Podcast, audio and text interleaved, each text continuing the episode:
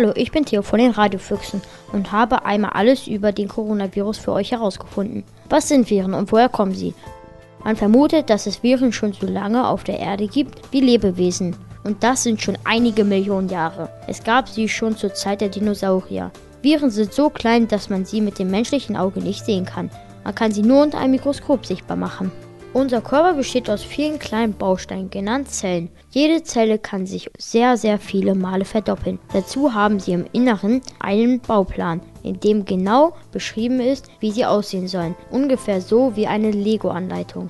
Das Virus hat auch so eine Anleitung, die es in eine menschliche oder tierische Zelle einspritzt. Danach baut die Zelle nicht mehr sich selber, sondern nur noch den Virus, egal welchen Virus.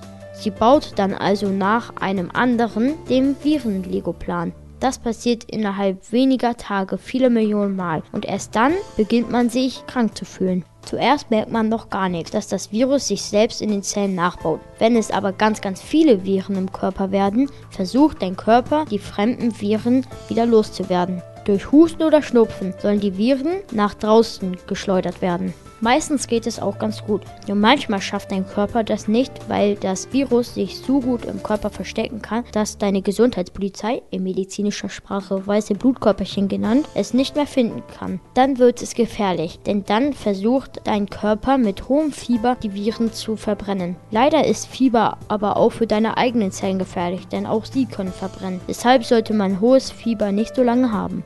Ein Virus alleine kann nicht wachsen oder sich teilen. Er braucht dazu immer eine andere Zelle. Diese kann von einem Menschen, von einem Tier oder von einer Pflanze stammen. Normalerweise mag ein Virus immer nur eine bestimmte Art von Zellen. Zum Beispiel mag ein Tiervirus nur Tierzellen. Es gibt aber auch ganz schlaue Viren, die es auch schaffen, sowohl in Tier- als auch in menschlichen Zellen ihren Bauplan einzuspitzen. Das ist besonders gefährlich, weil manche Tiere gar nicht so krank werden, der Mensch jedoch kann von dem gleichen Virus sehr, sehr krank werden. Genau das ist beim Coronavirus passiert. Man vermutet, dass es von Fledermäusen stammt und dort eigentlich gar nicht gefährlich ist. Bei Menschen jedoch versteckt es sich in der Lunge die brauchst du zum Atmen und man kann das Virus nicht einfach heraushusten. Wenn du noch jung, gesund und stark bist, schafft es dein Körper mit ganz dollem Husten und etwas Fieber das Coronavirus aus deiner Lunge zu schleudern. Bei älteren Menschen, wie zum Beispiel deiner Oma oder deinem Opa, klappt das leider nicht mehr so gut.